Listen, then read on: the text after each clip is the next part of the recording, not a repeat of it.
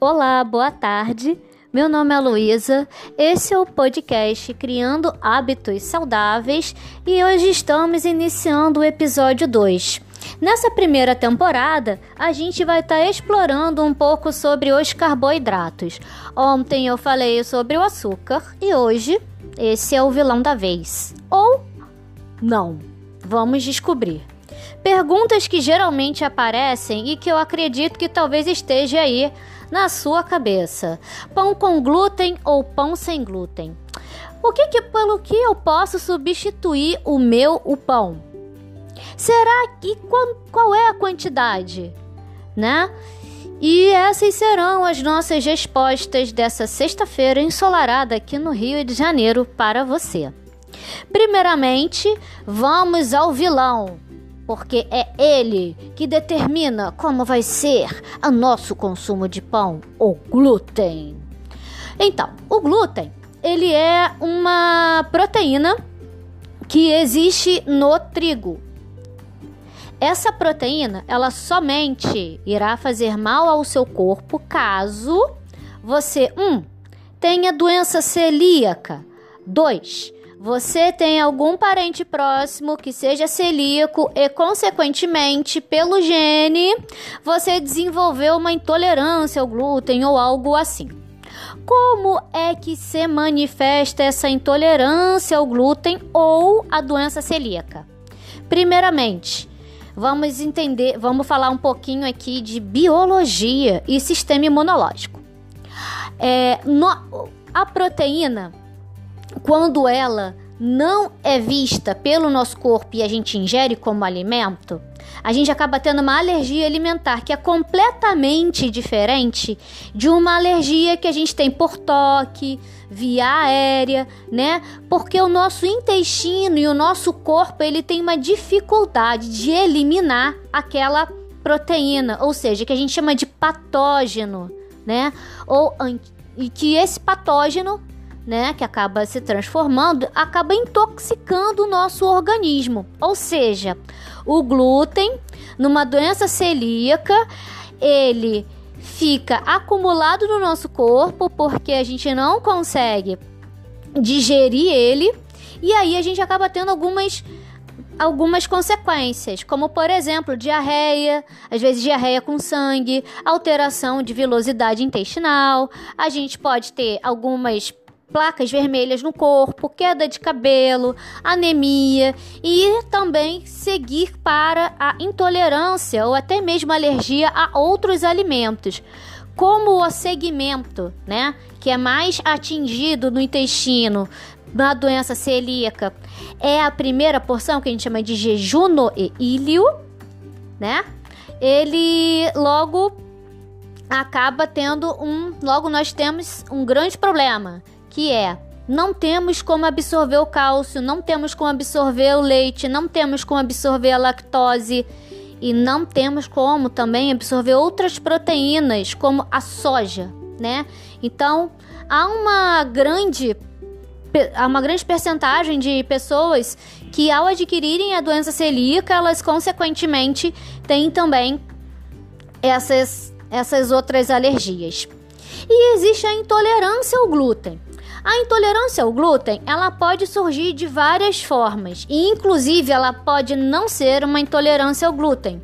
Ela pode ser simplesmente você mudou seu hábito alimentar, começou a consumir mais fibras e o seu corpo começou a se esforçar a digerir essas fibras que ele não tinha tanta força, vamos supor, né, na, no português mais simples, para digerir. E aí a gente começa a sentir empanzinado, começa a sentir azia, começa a sentir um pouco mais de estufamento e se você faz, e se você corta o glúten, consequentemente você vai ter que aumentar outros, outras formas e essas formas podem ser com mais é, fibras. Então existe essa possibilidade. E existe a possibilidade de realmente ser uma intolerância ao glúten. E essa intolerância ao glúten, eu, como eu disse, ela tem a ver quando você, quando alguém da sua família é celíaco. tá? E aí você vai desenvolver realmente diarreia, estufamento, pode ficar com uma sensação, pode ter azia também, tá? Mas é bem diferente, os sintomas são diferentes de quando você só tem uma ingestão maior de fibra e o seu corpo está se acostumando. Falando em fibra, né? Vamos aos tipos de pão com glúten, né? O pão com glúten, ele pode ser feito com a farinha normal, refinada. Todas as farinhas são enriquecidas com ferro e ácido fólico, tá? Seguindo as regras da Anvisa, né? E logo a gente precisa se preocupar com a quantidade de gordura que a gente utiliza para poder fazer cada tipo de pão. Por quê? Isso vai influenciar no seu consumo diário de gordura. Até o que se inclui em um alimento na hora de preparação, aquilo é o que está incluído na sua quantidade diária de lipídios, que a gente acaba deixando em torno de 30% do total tá? Mas isso varia de acordo de pessoa para pessoa, qual o objetivo dela e outros, outras coisas.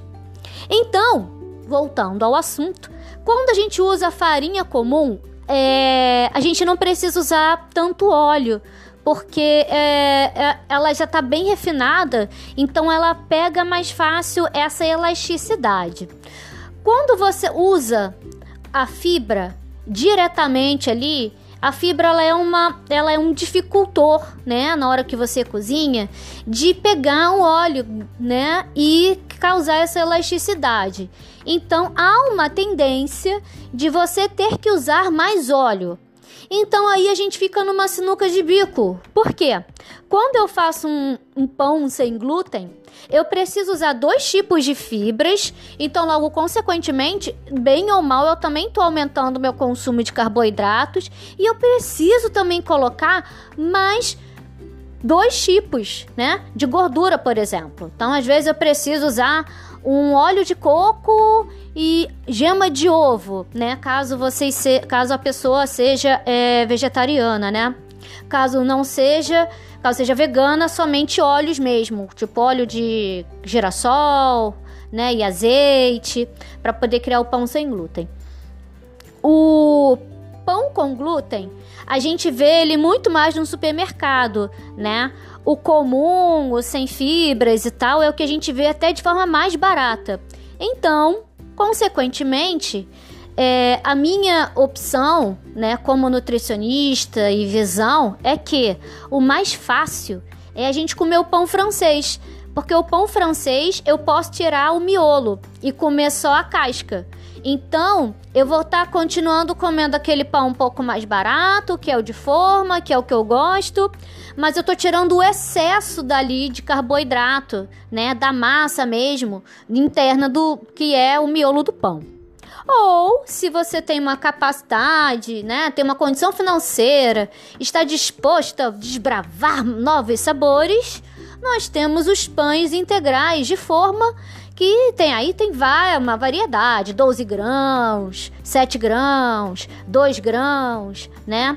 Eu recomendo o de 12 grãos por ser mais completo, ok? E nós temos também os substitutos do pão, né? É, eu geralmente friso em consulta que é o ideal se você tem tempo, trabalha de casa, né? É que troque pela tapioca. Por quê? A tapioca, eu posso medir o tamanho dela e eu posso também ver o recheio dela. É completamente diferente de um pão francês, né? E de um pão de forma, que vai ser um formato e uma quantidade ali sempre certeira. Eu não vou ter uma condição de mudar, né? E dentro da tapioca eu posso botar várias coisas, inclusive posso botar uma ricota que eu mesma fiz em casa, batendo no azeite, batendo com azeite, um pouquinho de sal, botar um tomate, botar um orégano, né? E nós temos também, além da tapioca, como segunda opção, caso vocês não tenham a condição de ingerir na hora, né? Que essa é o pormenor e o contra, né? da tapioca. Você precisa ingerir ela na hora. Mas se você não consegue, a gente tem a opção de levar biscoito, tá? Salgado. O biscoito salgado que eu tenho dado assim como uma, prescrito, mas são todos aqueles que tem gergelim em cima, tá? Por conta do cálcio, né? E sempre prestando atenção como é a, a descrição do rótulo, ok? Vendo se tem muito açúcar. Ah, tem xarope de glicose e açúcar invertido. Gente, não serve, tá? É, outra coisa também que é muito importante a gente olhar é a como é a nossa rotina e como a gente vai conseguir utilizar esses substitutos.